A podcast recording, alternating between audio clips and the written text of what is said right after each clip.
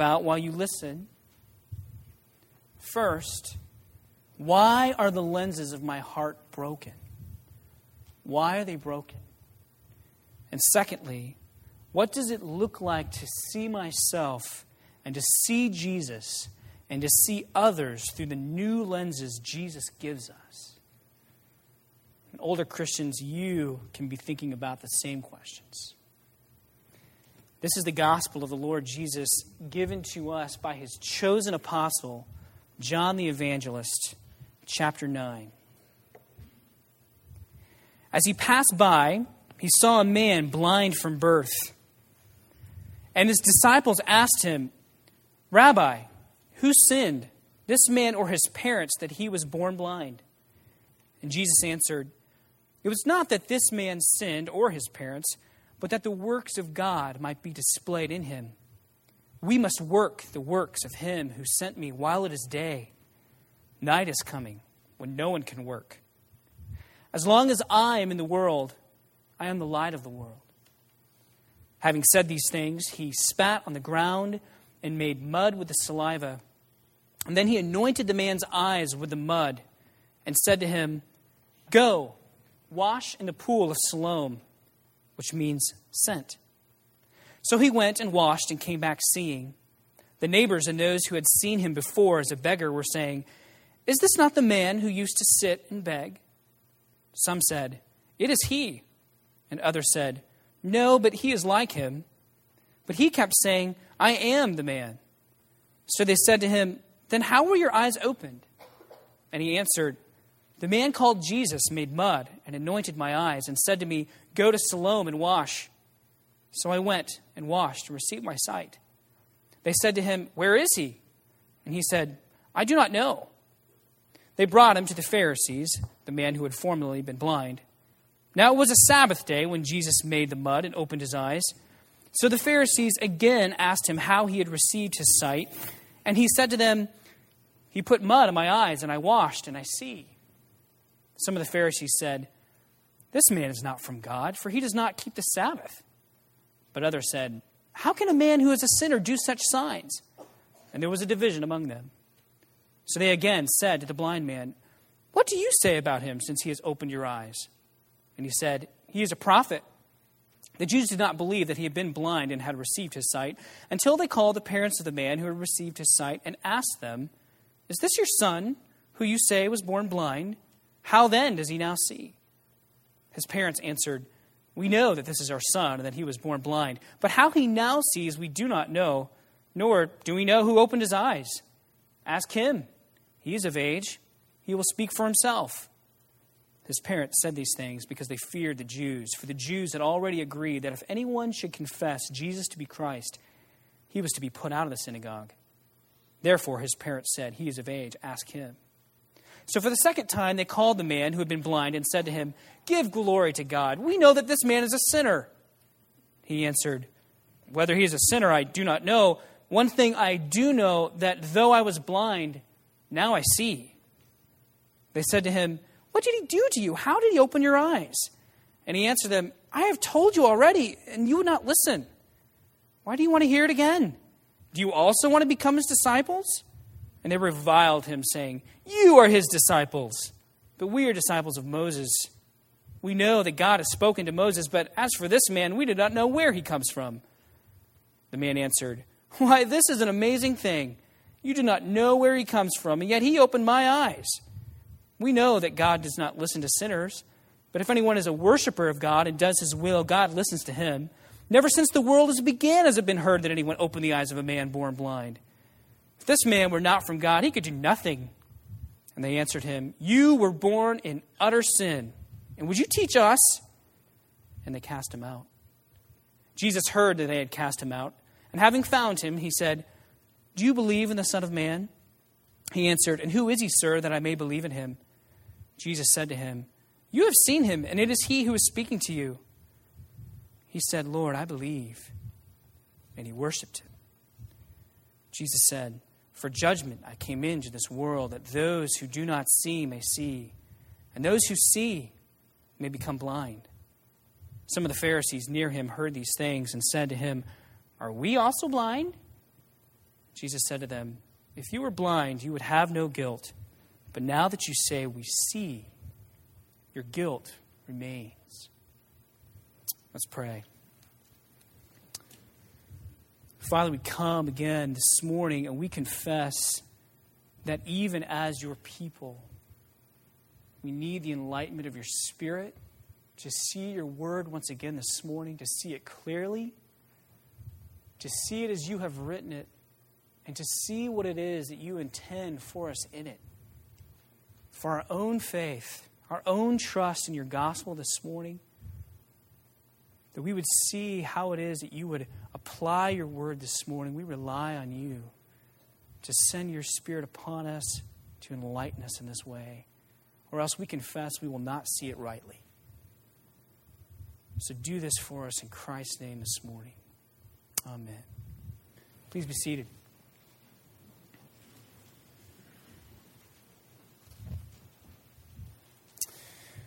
Well, Ellen and I have recently come to the conclusion that we've both been in denial for quite a while, and it is about time to face up to reality.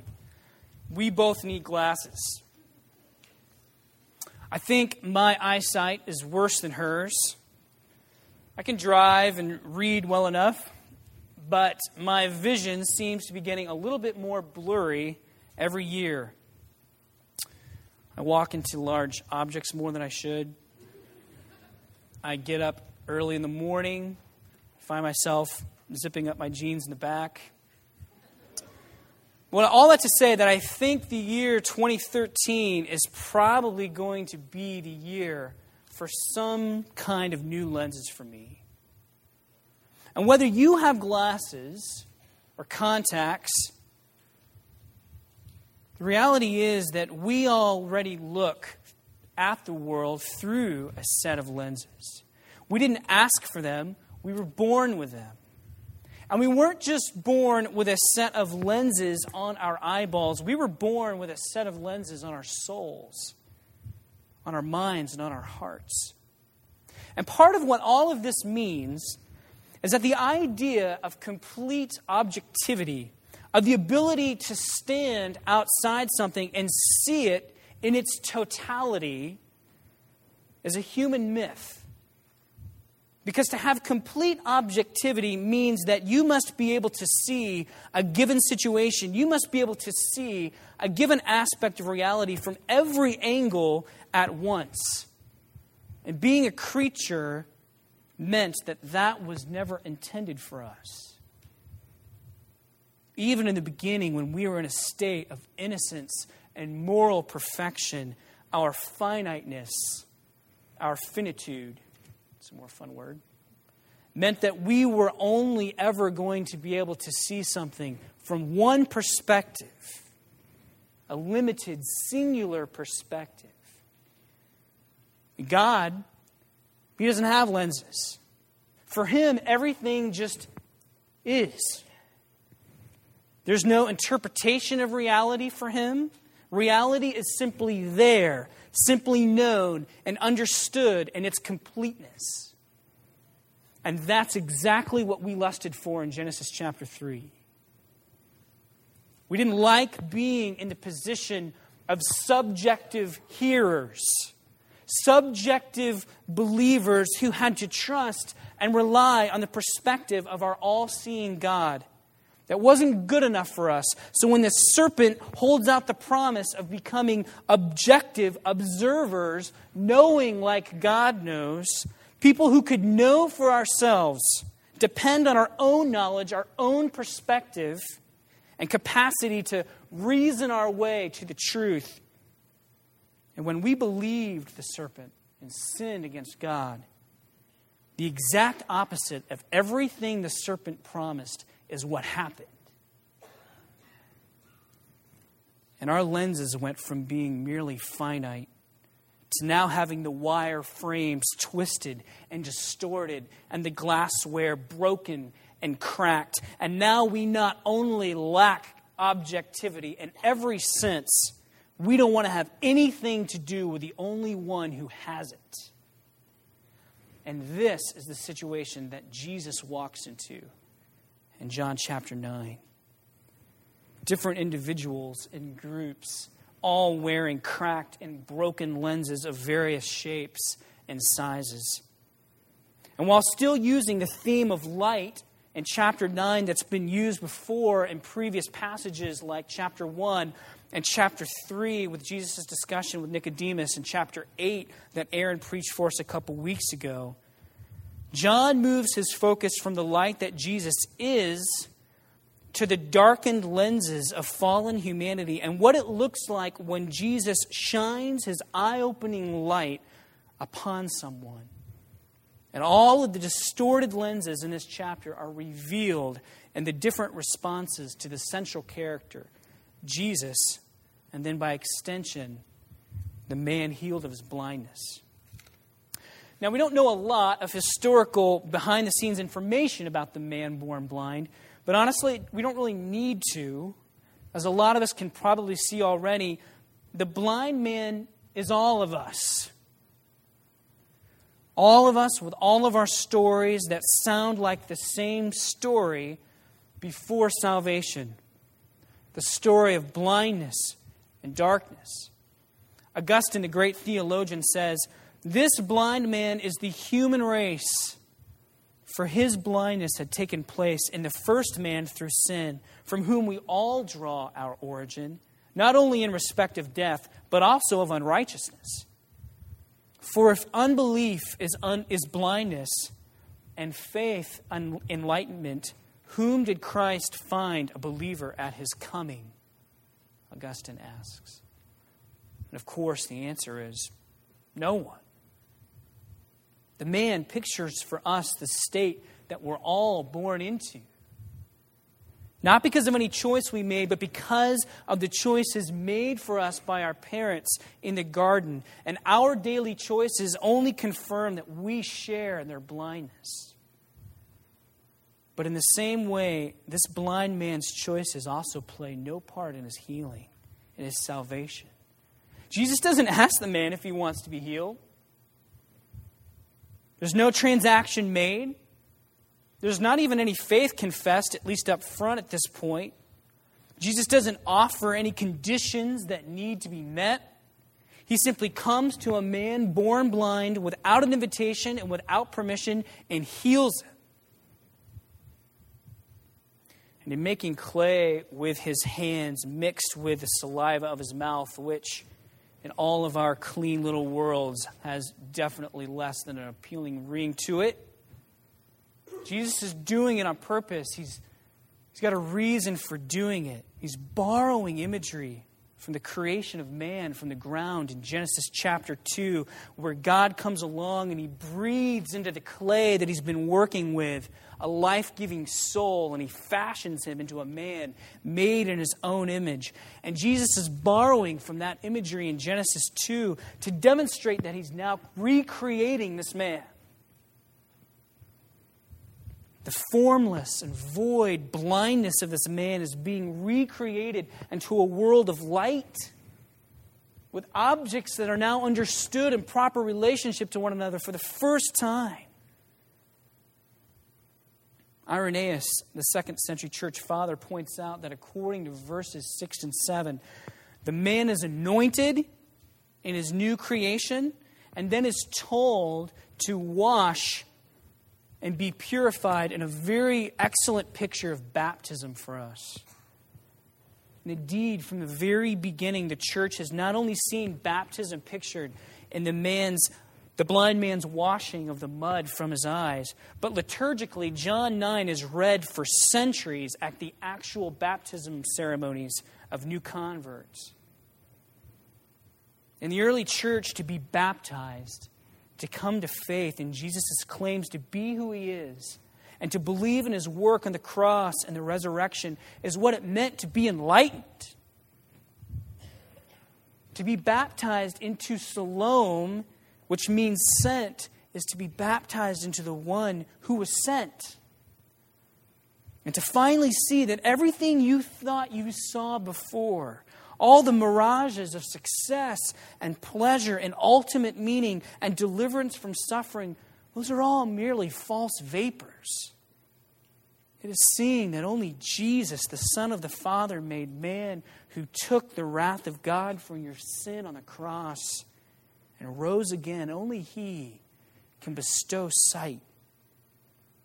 To be baptized into the sent one was the beginning of a journey of seeing better and better while still discovering more deeply embedded blindness in your life working to reject and replace that blindness with clear sight given by the Spirit. So, from this point on in the story, we get a picture of this man's progressive journey of Christian enlightenment, wearing his new lenses given to him by Jesus' gracious choice. Note the man's increased understanding of who Jesus is throughout the chapter.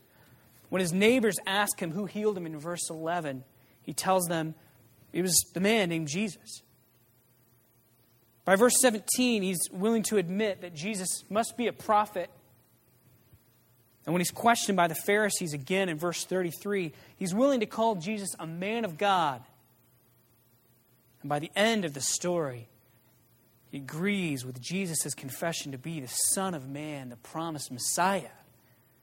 And when we leave him, the last thing we see him doing is falling at Jesus' feet and worshiping him, which is only something he'd do if he knew Jesus to be God. And the humility and faith of this man born blind, of course, as you would expect, is to be contrasted with the Jewish leadership, whose refrain, whose outlook throughout the passage is we know. Verse 24 Give glory to God we know this man is a sinner. Verse 29 We know that God has spoken to Moses, but as for this man, we, do not, we do not know where he comes from. And of course, by saying that, what they're really saying is we do know that wherever he does come from, it must not be all that important, or else we know it. The Pharisees are wearing the lenses of skepticism rooted in fear of losing power and control. It's note, note this real quick. It's not an unbelief rooted in a lack of evidence, even though they tell themselves and everybody else that. I mean, the notoriously blind man, I mean, the guy who's been blind all his life that everyone knows about, I mean, he's standing right in front of them, clearly able to see. And certainly, these men, these Pharisees, had heard and seen Jesus perform miracles before. Nevertheless, they hear the previously blind man's testimony twice, as well as that of his parents, and still tell themselves the evidence isn't there. But neither is their unbelief rooted in sound theology, although they tell themselves that as well.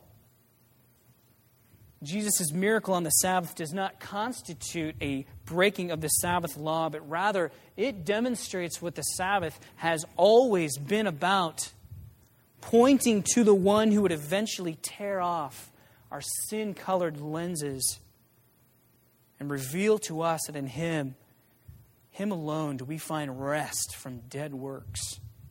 Pointing to the one who would reveal to us and give to us a new creation in which to work as we were intended to work.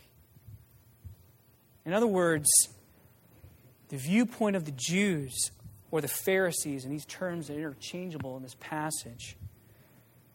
The viewpoint of the Pharisees is that we have no lenses. We see everything just as it is. Thank you very much. But the irony of the story is they plunge into deeper and deeper darkness until their blindness only leaves them in condemnation in verse 41. At first, I mean, they seem ready to accept the fact of the healing. At least it seems so in verse 15. Some are offended that Jesus has broken the Sabbath law, but there's a, a, division among them, and some seem ready to maybe concede that Jesus may not be the sinner that others think he is. But upon hearing the, that the man who used to be blind thinks that Jesus is a prophet, all objectivity or pretend objectivity goes out the window at that point. They begin to doubt the very fact of the miracle having taken place. And they seek to cast doubt on the man having been born blind in the first place as they interview his parents. And although they have all the trappings of a court of law and many witnesses and a judge's bench and all the pomp and circumstance of an inquiry dedicated to truth at any cost, all these formal trappings serve their own delusions a lot more than they actually do any concern for the truth. Their broken lenses, their twisted hearts have already predetermined the verdict. They seek to trap the man in his words like a twisted lawyer on a primetime TV drama by having him retell the story all over again. And even after the man defends Jesus' ministry with sound Old Testament theology, actually, the Pharisees only demonize him and his family so that they don't have to accept Jesus' origins. In the end, the Pharisees are judged by Jesus as being the most blind, having the most cracked and distorted lenses of all. And he leaves them with a chilling comment that those who are forever blind to their own blindness, they're doomed to remain forever in the dark. And that's how the story ends. I recently read an article on a news website claiming that scientists believe that they're beginning to understand better some of the mechanics involved in human retina development even in the womb, as, as our retinas, our lenses are forming. Evidently, during time of development in the womb, exposure to light seems to be very important. And so the current theory is that no exposure to light in the womb could lead to very serious eye problems down the road, while a wide exposure to light during development aids later in retina development. So, for all the families who are expecting this morning, the new St. Peter's Diaconate will be handing out complimentary flashlights as you leave the theater this morning, either to your right or your left. But what this means, of course, is that we don't see because we come to the light first. Because we choose the light over darkness after giving real weighty consideration to both. We see because the light first comes to us. And if you're here with us this morning and you are skeptical about who Jesus is, and you're skeptical as to the value of his death and his resurrection, let me tell you on behalf of all the Christians of history that no one has ever come to trust Jesus to save them from God's holy wrath for sin because they simply and objectively followed all of the evidence and they added it all up like a cash register, and ding, the evidence added up to faith. I know that some of us have written really unthoughtful books that make it sound like that's how it happens with titles that sound something like evidence that demands a verdict. But it doesn't happen that way. You don't trust Jesus' claims to be the God of the universe by being smart enough to figure it out. You don't trust Jesus' death to pay the penalty for your sins because it makes more objective sense than all the other religious systems out there. You don't place your hope for future life with God and His people by trusting in Jesus' resurrection from the dead because you did all of the research and you weighed all the objective value of eyewitness accounts of His resurrection and, and you weighed it against all the ancient skepticism and you then said, Yep, I've judged Jesus and I found him to be reasonable. And neither, like the Pharisees, neither like the Pharisees, do you remain skeptical of Christianity or hold to some other system of belief because of objectivity either. You go where your heart wants to go and you see what your heart wants to see.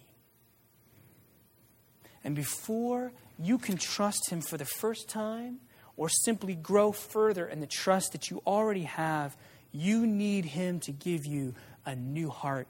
You need Him to give you a new set of lenses first. And John chapter 9 calls you to trust Him to do it. And this story also calls those of us who believe to continually leave those areas of blindness in us that look like the prideful, fearful, controlling, trust ourselves only Pharisees. And there's a lot of places in our lives where we would be tempted to see and act with these kinds of Pharisaical lenses. But let me point out one big issue that I, you all know is staring all of us in the face right now the future of our church. And this goes for attenders and members and officers of the church and shepherds. This is Jesus' church. It's Jesus' church. And he sees and he knows what he's been doing and what he's doing now and what he plans to do in our church and through our church. He does. Trust that His sight and His knowledge of what we need and His desires for us are better than yours. Trust that in His sovereign oversight, the one who doesn't wear any lenses at all has given us a process to follow that's brought us to this point and a process to follow that will take us forward, and He doesn't plan to abuse us with it. He plans to bless us with it. In the beginning of John 9 also helps us as we think about our current situation as a church family by helping us to leave the broken lenses of retribution theology that the disciples are wearing at the beginning of the story. Verses 1 and 2, the disciples are sure that they're, they're in the presence of someone that is paying the penalty for some sin that he's committed or the sin of his parents. And when you think about it, it's very arrogant, it's very assuming of them. It says that we can know what ultimate purposes God is working out in our, in our lives and in the lives of others by simply looking at how well we're doing or how well they're doing. We don't have to wonder or trust in the mystery of it all. What God is doing and who God approves of, it's all evident. You just have to follow the trail of blood and destruction or the trail of blessing, and it's all obvious. And it's a theology that appeals to our desire for certainty, that appeals to people who are more afraid of mystery and what they can't understand than they are of trusting God who knows and who is in control of it all. We want to be able to connect the dots with very clearly defined lines. We like a cause and effect worldview. We like a cause and effect God with buttons and levers who at best can be controlled and at worst can at least be predicted.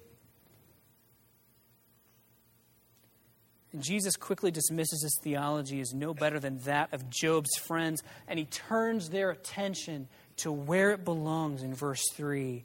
He tells them, I'm not going to tell you the causes for this man's blindness. Instead, I'm going to show you the purpose for it. And what he is doing in secret is never contradictory to what he's doing in the open. God's hidden will as to why he's ordained hardship for us at New St. Peter's during this time, it's never at odds with his revealed will. And whatever the myriad of reasons our God has had for decreeing such hardship for us, and I'm sure there's a myriad of them, we can know from His Word that at least some of them are so that the works of God might be displayed.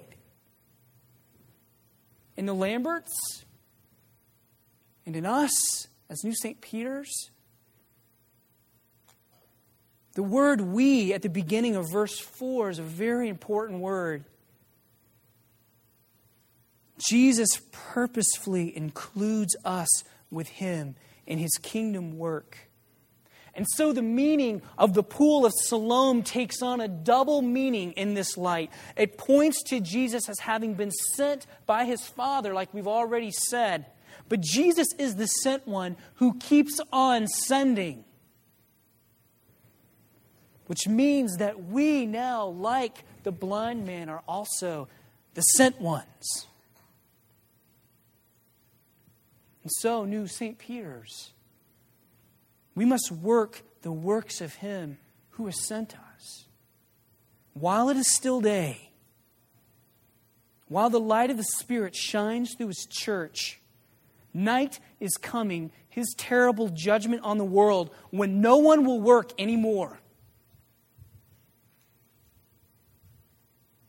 And as long as we're in the world, we are to proclaim to one another and to those outside our church that the light of the world has taken our blindness and our darkness upon himself, and he's left it buried in the darkness of his tomb, and he's arisen to new life, giving us enlightenment. And our proclamation is to be accompanied with deeds of light. We are every day to be making the connection between his mission and our life work John Calvin said of these verses Christ still irradiates the world, but he works just as hard now through his ministry of people as he did through his ministry in the flesh. So come and believe that he sees your sin better than you. But come and see that He sees the sufficiency of His grace, which washes away all sin and imparts righteousness, better than you. Come and see that He sees what is best for our church and for our family and for you, better than you. Trust Him for new lenses.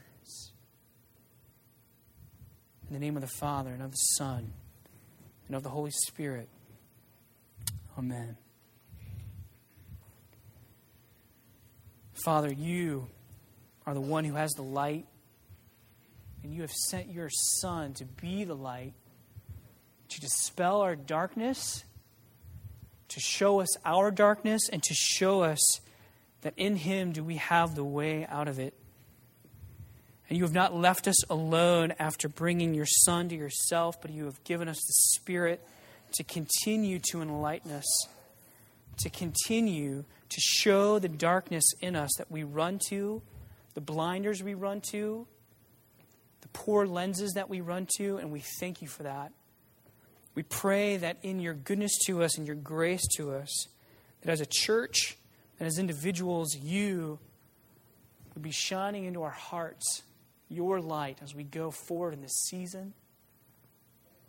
Point us to the truth of your gospel. Give us joy in it. Give us delight in it. Give us wisdom in it. Give us sight. We ask this in Christ's name and by the Spirit. Amen.